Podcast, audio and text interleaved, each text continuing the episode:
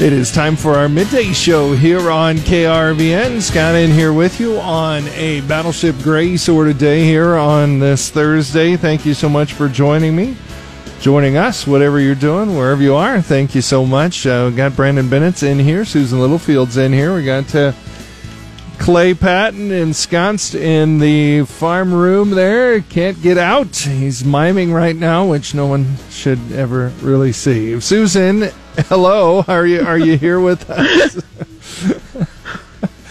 I'm just envisioning. Mm-hmm. Hopefully, it's him jumping for joy. No, he was he was pretending to be like a mime, like he was in a box of sadness or whatever. And uh, oh. uh, yeah, it was really something. It was. Uh, did you want? Uh, did you want to comment, uh, Clay, at this point? Mr. Ficori. Uh, yeah, no, I, I will now be able to receive the much needed care. Okay, very good. And the president apparently was talking there too, so we got all kinds of things going like, on. Wow. Wow, he does a great is Trump really impression. Alec Baldwin's got nothing on him. wow. Oh my gosh, what a what a crazy thing. All right. Well, Susan, what do you got for us today? Well, we've got a variety of things going on. Of course, we're going to talk, unfortunately, a lot of COVID 19. Starting out at uh, 1219 with the National Cattlemen's Beef Association. They held a news conference yesterday to talk about what's happening and how it's affecting the cattle industry. Then at 1245, we're going to actually talk about getting some dirt under your nails or on your tractor tires, I guess. We're going to talk about nitrogen management as you may have planted some cover crops last fall and what that's going to mean for Plant 2020. And then I'll wrap it all up at 117 as Steve Nelson with the Nebraska Farm Bureau talks about COVID 19 and things Farm Bureau is doing to suggest for our rural producers. Okay. All right. All kinds of stuff going on. Thanks for keeping us uh, organized there, Susan. Appreciate it. No problem. Okay, thank you. We turn it over to Brandon Bennett. What do you got? You like history. Mm-hmm. I like history. Mm-hmm. As you look at the end of the Dark Ages, so to speak, in Europe, there was the building of a cathedral in France that is looked at as the end of the Dark Ages and the beginning of the Renaissance in France. The Tokyo Olympics mm-hmm. are still going on. Okay. The ceremonial handing of, over of the torch occurred yesterday in Athens, and the everyone is saying even though they couldn't travel there to make it a big ceremony, the July 24th flame will still be lit in the Olympic Stadium in Tokyo, according to the Japanese man whose heritage I will not insult by trying to attempt his name. Okay. But he's in charge of the Tokyo Olympics, July 24th. They are still planning. That may be the herald that brings us out of this corona fog that we're all experiencing. And we'll also hear from UNK softball coach Katie Ackerman on the end of her season, which was beginning to be one for the record books. Yeah, that's usually the way it works out, doesn't it? Thank you, Brandon. I appreciate it. We turn it over to Bob Brogan, and uh, at least there's a little bit of green on the screen right now. There's there is some green on the screen, and uh, we'll see how that plays out. But uh, stocks uh, moving between gains and losses and trading on Wall Street. But so far, the moves are more subdued than the wild jabs that have dominated recent weeks. The S&P 500 was up six tenths in the morning trading after trimming an earlier loss of 3.3%. The Federal Reserve and European central banks announced their latest efforts to support the economy and financial markets. Meanwhile, the uh, number of Americans filing new claims for unemployment benefits surged last week. And also, the first federal checks to families could be $3,000 for a family of four under the White House proposal to unleash money to shore up households. That's right. the way it looks. All right, thank you. Whether you live in Cambridge, Nebraska or Cambridge, Kansas, thanks for listening to 880 KRVN. Cambridge, England, you get a pass most of the time. Time for us to check in with our weather and see how that's affecting agriculture for us and around the world. Paul Perkins in here right now, and I know that you were. Uh, we were seeing precipitation sort of spreading in northeast Colorado, and you were kind of looking around quick to see what form it was. What are you seeing so uh, far? Mainly some snow as you head towards the Denver area, and just to the west of Denver, already about six or five to seven inches of snow. But most of northeast Colorado seems to be rainy for the time being, with temperatures in the upper 30s to low 40s, and we're seeing those mid to upper 30s on into the Nebraska Panhandle and much of the Nebraska Sandhills. So for the time being, it's falling as some rain, but more snow uh, snow towards Denver. But that is the main show that will be moving into our area as we move through the day today. When do you, when do you think? Have you seen when the temperatures are going to really plummet? Are they going to wait till tonight, or and most it? likely to be mid to late afternoon when Gotcha. we'll start to see those uh, temperatures plummeting. Uh, already starting to see those temperatures just level off in western Mm-hmm. Nebraska, but we will see west central Nebraska see those temperatures drop uh, this afternoon early on, and then more so in the central areas of Nebraska and northern Kansas later on this afternoon. But right now, it's a very nice day over much of northwest and north central Kansas. Temperatures up around 60 and sunshine in those areas. They're kind of in the dry slot of this first area of low pressure that's moving through. But more low pressure and a strong disturbance is going to be moving out of Colorado with more rain chances. We do have quite a bit of rain right now across north central to northeast Nebraska, mainly along and north of the line from North Platte to Broken Bow, Loop City, Albion, and Columbus. The showers and thunderstorms that were in many central areas this morning, now right along the Nebraska Iowa border into eastern Nebraska from Wayne to West Point to just southeast of Lincoln. Many of us with temperatures in the mid to upper 40s, but once again, temperatures behind a warm front over northern Kansas in the upper 50s to the low 60s. That compares to some mid 30s as you head into much of the Nebraska Panhandle. And once again, that rain and snow mix starting to make its way closer from northeast Colorado. Because of that, we do have a blizzard warning that's in effect along and west of the line from Rushville to Oshkosh, Chappell, Holyoke, and Benkelman in southwest Nebraska, the very southwest corner of Nebraska in this blizzard warning. So basically, it's the Nebraska Panhandle, northeast Colorado, into the very southwest corner of Nebraska. That is in effect from now until 6 tomorrow morning. Expecting snow accumulations 3 to 8 inches and winds gusting as high as 50 that could cause some whiteout conditions. Winter storm warning is along and northwest of the line from Bassett to Broken Bow and North Platte. Now, this is a little bit more to the southeast than what it was yesterday. Broken Bow and North Platte included this winter storm warning from 1 this afternoon until 7 tomorrow morning. Snow accumulations to uh, 2 to 5 inches and winds up to about 50. Otherwise, many of the area or many locations in this winter weather advisory, that is along and northwest of a line from West Point to St. Paul, Kearney, Curtis, McCook, and Goodland. From the middle of this afternoon till 7 tomorrow morning, total snow accumulations 1 to 3 inches and winds gusting as high as 50. We do have the advisory and snowfall forecast maps right now on our KRVN Facebook page. Looking at strong low pressure tracking out of Colorado and through northern Kansas to bring everything from blizzard conditions in western locations and even the potential of severe thunderstorms in eastern areas of Nebraska and Kansas. We actually have a slight to moderate risk of severe storms in eastern areas of Nebraska. Rain and thunderstorms this afternoon, switching over to snow with that colder air mixing in on the backside of the low. Wind switching to the north will gust up around 50 and lower visibilities in areas of moderate to heavy snow. Now, most snow accumulations not going to be that great, only about one to four inches, but the wind, the main problem late this afternoon through tomorrow morning as it gusts up to around 50. When it is much colder and windy tonight at 1050, just remember that spring is arriving at that time, the earliest arrival in 124 years. Is that right? Yeah, because it's arriving on the 19th. Yeah, that's usually really it's the 20th, 21st, something like that. But yeah, the equinox of, uh, officially hitting at 1050, the earliest in 124 years for tonight. So stand out and celebrate it. Exactly. Out in that wind with cold Arctic, Arctic high pressure building south, dropping our temperatures into the teens tomorrow morning. Those temperatures with the strong north winds will drop those wind chill valleys to between 0 and 10 below tomorrow morning.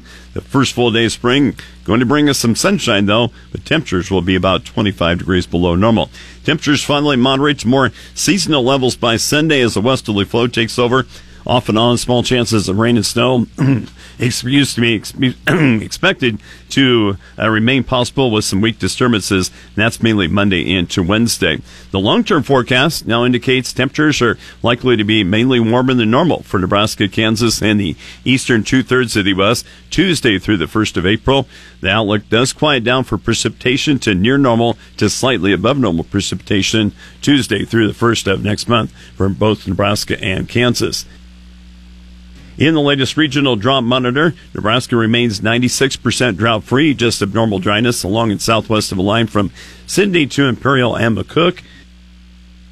Kansas is steady at 86% drought free with abnormal dryness in the northwest corner and much of the southwest, but much of southwest Kansas remains in moderate to severe drought. That could be changing. Weather factors impacting the markets include wet conditions the next 10 days across the central U.S. and mainly dry conditions in southern Brazil. We will see in this storm's wake some cold air engulfing the plains, Midwest, and Northeast. That will combine with the rain and snow in the Midwest the next 10 days to continue to prevent field drying and warming of soils just ahead of spring field work. Southern Brazil crop areas will see very little rain through the next week. That dryness stress has already led to reduced soybean crop prospects in Rio Grande do Sul. Central and northern Brazil will be much better off with some heavier rain. Some large soybean and second crop corn production is expected in those areas due to favorable moisture this season. All right, very good. Well, and again, if you are a visual learner like me, if you want to go to KRVN's Facebook page, you do have the maps for snowfall forecast and advisory maps on there too. Yeah, exactly, because we had that blizzard warning to mm-hmm. uh, winter weather advisory all across the area. So a big storm system moving through, kind of what we see this time of year in spring. Yep, absolutely. Very good. Thank you, Paul. I appreciate it. Where do you go to check in on your weather? KRVN.com.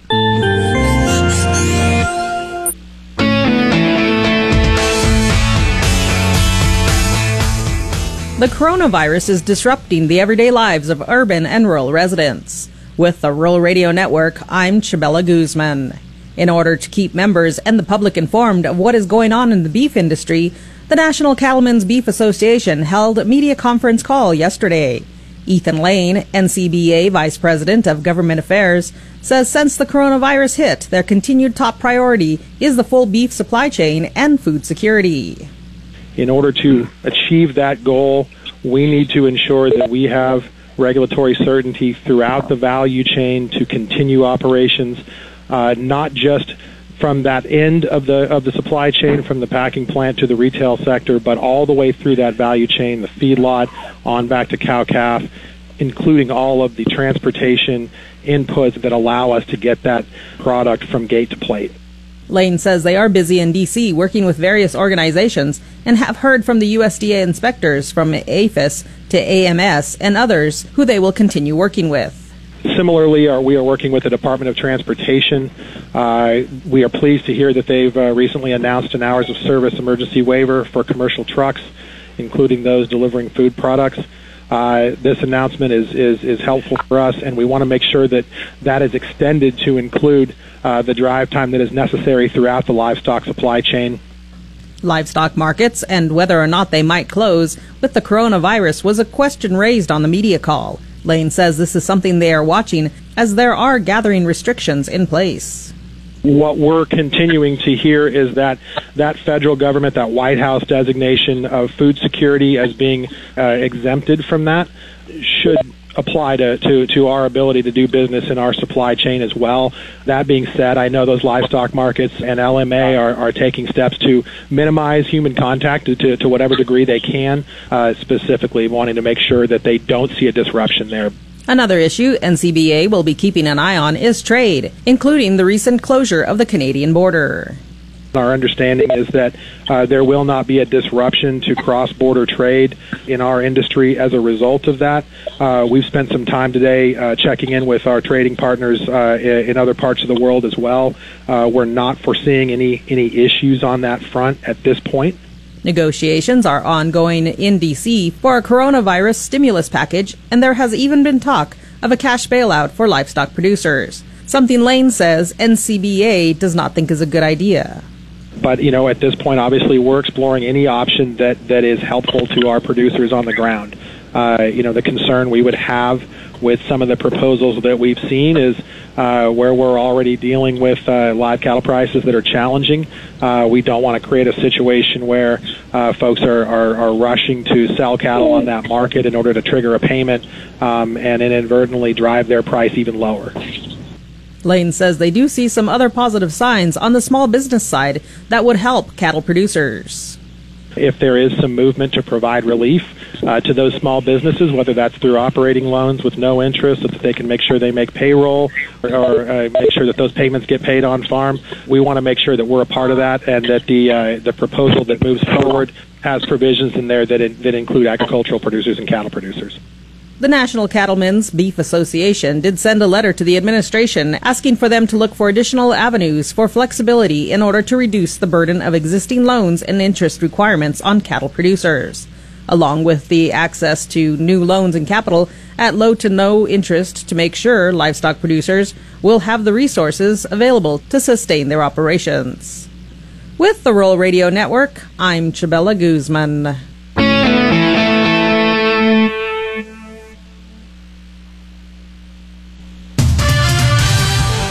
Time for us to take a look at sports and what there is of it. Not quite as much right now. Brandon Bennett's is in here, and uh, I guess maybe the big national story is it sounds like Tom Brady headed to Tampa Bay. Uh, they're the, not quite finished signing that, but that looks like everything's pointing that direction.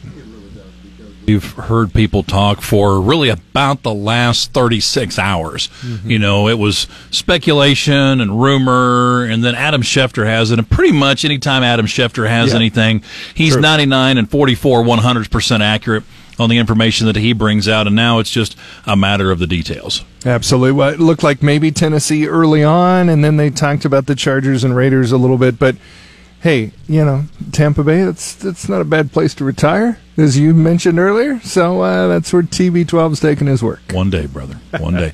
the Olympic flame has been handed over by proxy to Tokyo organizers in Athens. The coronavirus outbreak forced a bare bones version of the usual elaborate ceremony in the stadium where the very first modern Olympics were staged in 1896. The 80,000 seat marble stadium was empty, apart from a handful of, of officials and participants. Now, Marble reflects marble. sound. Yeah. In a marble stadium, I wonder if you take out all of those humans that were supposed to be there, and the human body is one of the most sound deadening mm-hmm. artifacts you can ever have. Because you've been in big arenas where the music's really loud, you put a thousand people in there, and then they're turning the volume up because you can't hear it anymore. Right. I wonder if they even needed a microphone. Probably not. Because sound echoing off of an 80,000 person marble stadium. It it did attract just a bare bones enough to get them through the celebration. The Japanese delegation were absent because of travel restrictions, and Tokyo Organizing Committee had delivered the speech by video from Japan. He pledged that, quote, on 24th July, this flame will be lit in the Olympic Stadium in Tokyo, end quote.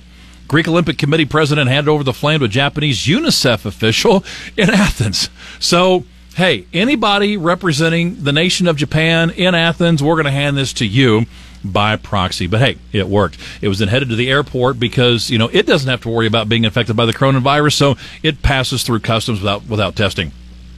Last week, of course, the NCAA and the MIAA announced the end of all spring sports activities, which also includes the end of all fall sports teams who were practicing in their off season. One of the spring sports coaches, UNK head softball coach Katie Ackerman, whose team was off to one of their best starts since joining the conference, shares her thoughts on the season that was cut all too short.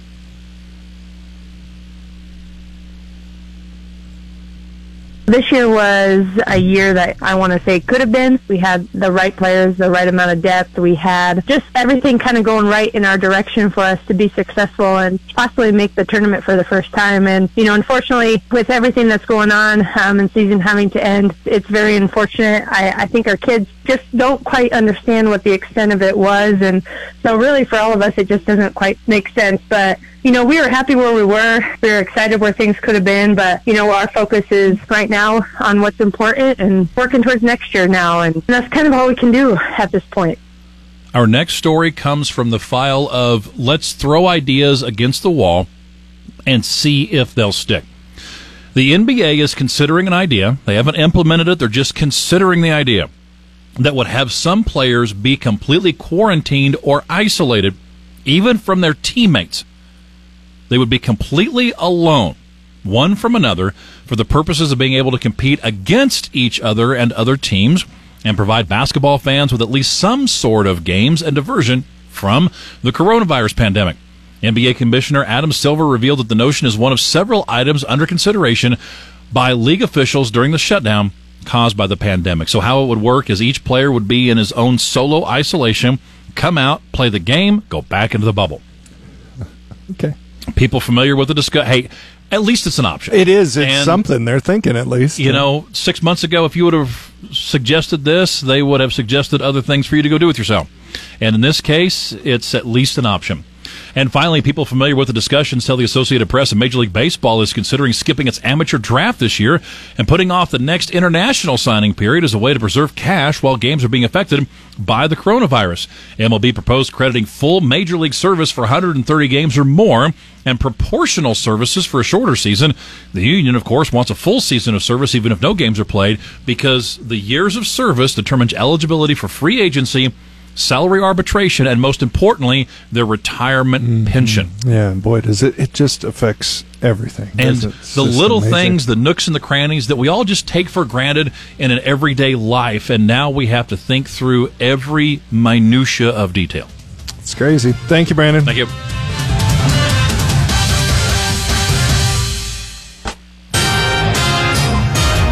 North Platte police have announced the arrest of a 40 year old man in connection with the death of 42 year old Kimberly Ermy.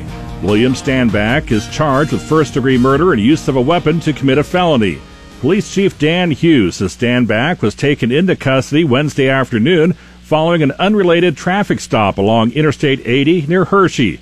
Standback is to be arraigned this afternoon on the murder charges. The body of Ermy was discovered in a retention pond southeast of North Platte on March 3rd.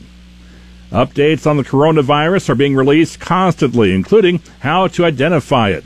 Dr. Matt Beacom of the University of Nebraska Medical Center's College of Public Health was asked what are the signs and symptoms coronavirus and what should a person do if they have it.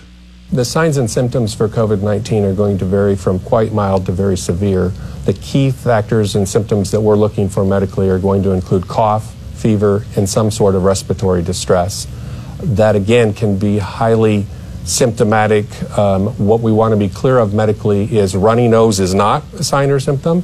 And also, if you think you have it, we'd like you to seek medical attention first by phone. Uh, always call your doctor's office or the emergency room before entering to keep others safe. Um, and really, if your symptoms are pretty mild, the expectation would be you stay at home, stay away from people, hydrate, use Tylenol to reduce your fever uh, and, and cough medications. People in rural areas are known for hard work and to deal with problems and ailments on their own. Dr. Beacom says he grew up in a rural environment himself and now is not that time to go that route. As most of the U.S. race to get ahead of the coronavirus pandemic, conservative Republican lawmakers in Kansas moved to limit the Democratic governor's emergency powers that include the ability to establish quarantine zones if needed arise. Conservatives are angry with Governor Laura Kelly's order to close all of Kansas's K-12 school buildings for the rest of the spring semester and view it as an overreaction that is stoking panic. And despite Kelly's past support for gun rights measures as a legislator, a few of them argue that her bold action on the coronavirus means she might go after firearms. The Scottsbluff Regional Airport has taken off paid administrative leave and put back to work. The Scottsbluff County Airport Authority Board voted to reinstate Raul Aguallo. He'd been put on leave in January after allegations were made to the board. They were turned over to the Nebraska State Patrol for investigation. He says he's happy to be back to work and was glad that the board had faith in him. His reinstatement includes a 60 day probation to address some policy changes. He says he's learned he has to have paperwork for everything. On the Rural Radio Network, I'm Dave Schroeder.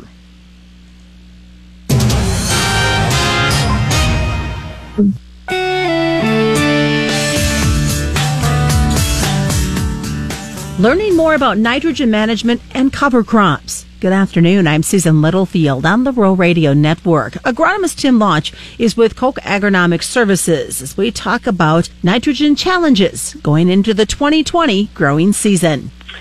Well, in 2019, uh, we saw a record number of prevent plant acres. Uh, 19.4 million uh, was USDA's uh, report and that is the most uh, since they started sharing that report back in 2007. So we, you know, we've got a lot of growers uh, facing this potential situation, and many of them, uh, you know, as part of the prevent plant requirements, uh, put cover crops in place to prevent erosion and hopefully bring, you know, some additional benefits like alleviating compaction, improving, you know, soil health, and those kinds of things.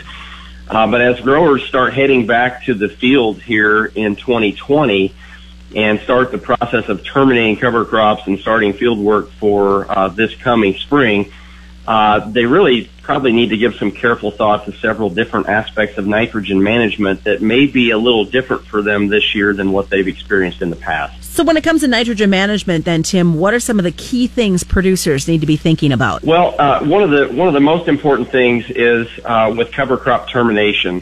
Uh, there will be crop les- residue left behind, uh, and that's certainly can be a benefit for soil health uh, but that residue uh, could ultimately lead to immobilization of nitrogen.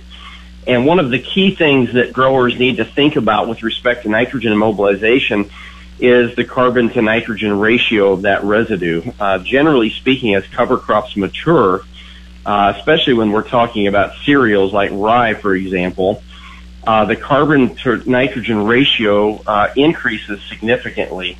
And so higher carbon residue uh, tends to immobilize greater amounts of nitrogen as it decomposes. And um, this nitrogen gets tied up in microbial biomass and may not even be released uh, to the crop in that same growing season.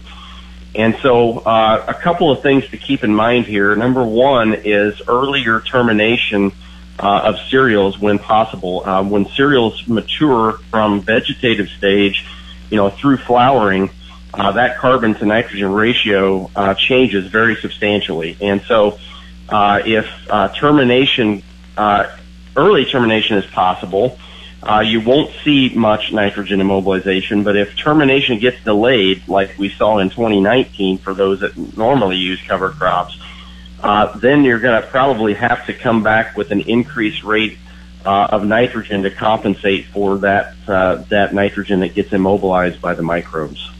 So, can we go back to what we've always done with nitrogen management, or do we need to look at it in a whole different light as we move forward? I really think, uh, you know, for this coming year, especially if you're dealing with cover crops and you've never used them before, uh, we we really need to uh, carefully evaluate our plan uh, to make sure it's still adequate. Uh, the the other thing that can happen with high residue cropping systems, uh, where we've got cover crop residue on the surface, if we're using surface applied uh, urea or UAN, we're also at, at, a very increased risk of volatilization loss uh, due to the additional urease enzyme activity, additional moisture, and, and reduced soil contact associated with that residue.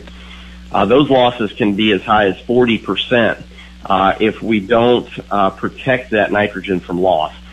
And so, uh, you know, a couple of, you know, a couple of big loss vectors here that really need to be managed uh, with cover crops. Number one is volatilization loss, and so you know we do have uh, technologies available, uh, such as our Anvol uh, nitrogen stabilizer that will protect uh, those surface applied sources against ammonia volatilization loss. Uh, another option would be to incorporate that nitrogen below the residue into the soil, which is recommended as a as a practice to to mitigate that risk as well. But once we get the uh, the nitrogen down into the soil profile, uh, then we need to be probably somewhat concerned about uh, about uh, leaching and denitrification losses that normally happen in any growing season. And so, uh, our option there uh, is to use a nitrification inhibitor. product like our Centuro nitrogen stabilizer is really designed to protect against those below ground losses but the thing is that you guys are there, I think, as as a good expert for, for these producers to, to talk to and and have the discussion about what needs to be done with their field because you guys have dealt with it. Some folks who've never used or maybe are newer to using cover crops. This is uncertain territory, so it's nice to know that there's a company like you guys to fall back on. Well, thank you. Uh, one of you know one of our uh, guiding principles is around uh, integrity and having a really strong science to backstop our products. And so these technology solutions that we bring uh, to the market have been thoroughly tested and evaluated. Uh, we're, we're very confident in how they work and uh, the situations in which they work best and, ha- and how they can mitigate uh, the risk of nitrogen loss.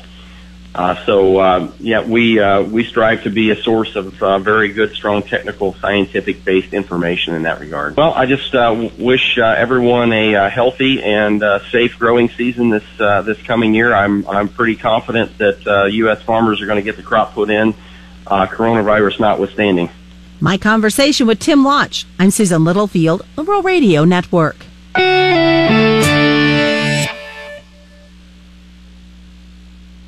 So. 1253 time for us to take a look at our business report here on KRVN's midday. Thank you so much for joining us. Stocks rebounding today after a pretty pretty well a really bad day yesterday but coming back a little bit. Let's take a look at the overnights. The japanese nikkei was down 171 the hong kong the Hang Seng in hong kong excuse me still down 600 points the FTSE in London, though, was up 71 points, and the German DAX up 168. Now, the treasure, the 10-year Treasury yield, which did so well yesterday, back down today, but still above 1% yield. The Dow Jones Industrial Averages in New York up 440 points, so just over 20,000 K. The Nasdaq was up 285, and the Standard & Poor was up 52. Bob Brogan with more. Stocks have been seesawing, rocking back and forth between gains and losses in trading on Wall Street, but so far the moves are more subdued than the wild jabs that have dominated recent weeks. The S&P 500 was down two tenths of a percent in early afternoon trading after uh, bouncing between a gain of two and a half and a loss of 3.3. That would be a notable change in normal times. But the index has had eight straight days where it swung up or down between 4.9 and 12 percent. Goodness sakes. Mm. Meanwhile, the number of Americans filing new claims for unemployment benefits surged last week to the highest level in more than two years, indicating that the effect of the coronavirus was starting to be felt in rising layoffs in the job market. The Labor Department says applications for benefits rose by 70,000 to a seasonally adjusted 281,000 benefit applications. That was the highest weekly total since September 2nd, 2017, following Hurricane Harvey. The Federal Reserve has set up a program to exchange dollars for foreign currency with nine central banks to support dollar lending in global markets that are under pressure from the impact of the virus.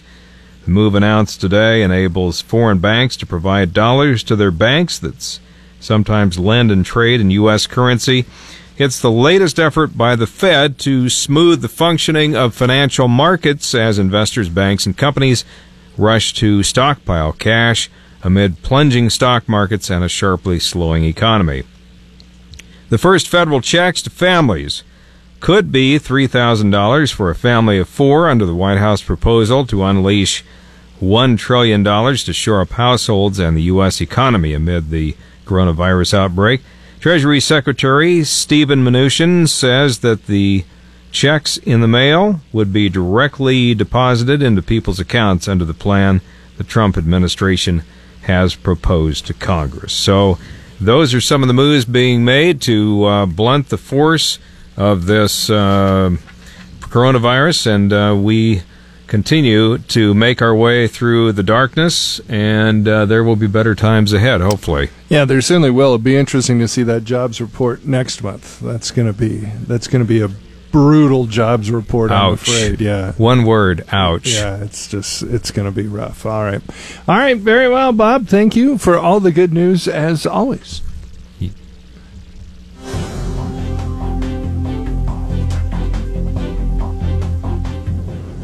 Decatur County, Kansas and Decatur County, Nebraska have more than just one thing in common. Both rely on 880 KRVN.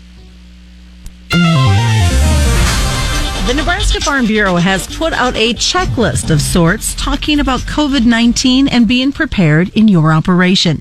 Good afternoon. I'm Susan Littlefield on the Rural Radio Network talking with the Nebraska Farm Bureau President Steve Nelson about the preparedness list that they posted. Well, that's right, Susan, and, and you're absolutely correct. You know, when you're when you're uh, in the rural parts of Nebraska at the farm or ranch, and you look out, you know, and you like I am today, and you you look out, and it and it doesn't. There's nothing really foreboding about what we see. We have our work to do, and we we go ahead and do our work, but I think that it is the, it's important that that we take this very seriously as you talked about and that's why we've put this list together Let's talk about some of the things that are on that list, including the communication with the folks that you get your feed from, for example. Well, one of the things that we have on the list is just being in contact with your suppliers to make sure that that uh, that they know what you need and when you'll need it, and you can make arrangements as to how you're going to pick that up. Maybe practice some additional social distancing when you pick pick up the, the the supplies that you need. It'd be the same as we move into planting season here. There's a, a lot of moving around, and, and certainly uh, the need to have fertilizer where you need it and when you need it, and uh, supplies, those kinds of things. So I think it's just important to make plans on on how that will take place and, and be in contact with your, your suppliers so you have a plan to, to work through this extraordinary time. And it comes down to really just keeping that line of communication open with, with your cooperative, your, your agronomist, all the different folks that you use on a normal basis for planting 2020.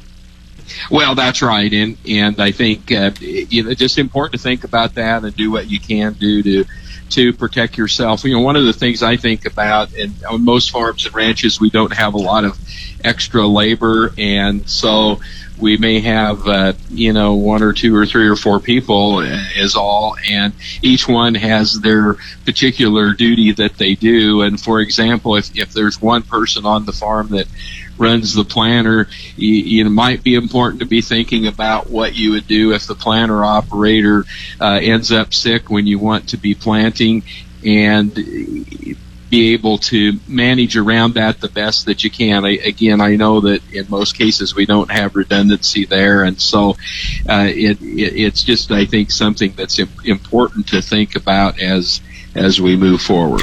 You know, I think I saw one of the best tweets the other day reminding producers that they play such a vital role in what happens in America because of the food they produce. So the, the note said, put yourself first as we move through COVID 19. Well, I think that's extraordinarily important. And when you think about what farmers and ranchers do, we're on the front end of the food chain. Uh, so food, we're on the front end of the food supply chain uh, in, in, almost every case. And so what we do is extraordinarily important, and, and we need to make sure that, that we're able to fulfill our end of that process by making sure that that uh, that things are there and and happen when they need to. Now, at the same time, I, you know, one of the things we talk about here is that that uh, you know there will be disruptions, but but some disruptions can be dealt with. And so if if if people are having issues, uh, be sure and let us know. Let people know what's going on at Farm Bureau. We, are in contact every day with uh, with USDA. My conversation with Steve Nelson. I'm Susan Littlefield on the Rural Radio Network. Clay Patton on the Rural Radio Network as we talk with John Payne, Senior Marketing Analyst with Daniels Ag Marketing in Chicago, publisher of the newsletter This Week in Grain. And John, what a great day to talk because we have finally seen a little bit of turnaround here in these grain commodities as well as the settlements start to come in. We're green across the board here. The thing to remember though is how long can this type of deal go? We have a high U.S. dollar as well. The demand picture still not all that known. No, I mean today was a bounce. I I, I think we should get some follow through here and. Uh, I continue to kind of recommend that folks, uh, you know, look at uh, 350 for the price point as far as July to buy. I think at some point here we should see a, a, a bounce. Um, you know, it's just so precarious. Tomorrow we'll get jobs numbers that'll probably be real bearish, and uh, tomorrow uh, evening, you know, a post-close sell-off rally. I don't know. It'll be interesting to see how we square up on the close tomorrow, but things certainly feel like they're a little bit more in hand than they were three or four days ago, and I think um, folks are starting to settle in a little bit, and the, panic seems to have erased the market. Have you heard any more developments on the Argentinian ports closing? Because I know at the noon hour, then there was some saying that the mayor didn't have that type of authority. So does it look like Argentina is going to keep its ports open? Good question. I mean, it's really probably the most important thing we can talk about here going into the summer as far as exports go. Uh, Argentina is about twenty dollars per metric ton cheaper than we are right now at the port, so probably forty cents 50 cents down on the bushels. Now, I think the U.S. is going to keep a demand, you know, hike here, just given that feed demand is going to be so strong. But really, with ethanol, it's um, ethanol is scary here as far as what what's going to happen with that industry. But that's probably more of a long term problem than a short term problem. As well. Like we've talked about, this U.S. dollar now starting to break out of its downward tri- trend that we were starting to set up here. We're starting to push back towards those 2017 highs, the beginning of the President Trump's administration. What do we need to see to break this dollar back? Well, the dollar itself right now, you know, it's like we're the for five, five the next two weeks. Banks are running to the Federal Reserve. They're running to any place they can get to get dollars to survive the next two weeks because they know deposits are going to be light um, and that's really, I think, what's causing the big stress in the financial markets here. I think we could, you know, down the road wake up and see when this thing all passes and, and see a huge reversal in the U.S. dollar. So, in my opinion, this is not a, a place to buy it. Again, we've been talking with uh, John Payne, Senior Marketing Analyst with Daniels Ag Marketing in Chicago. They're publisher of the newsletter This Week in Grain. You can learn more at John Payne's website. That's danielsagmarketing.com. Again, danielsagmarketing.com. Do remember trading futures and options involves risk of loss and may not be suitable for all investors. Consider these risks before investing. And again, some decent export numbers coming out today as well. We saw in the grains, uh, corn and so, uh, soybeans. Corn was 904,000 metric tons, soybeans 631,000 metric tons. Wheat a little bit disappointing at 338,000.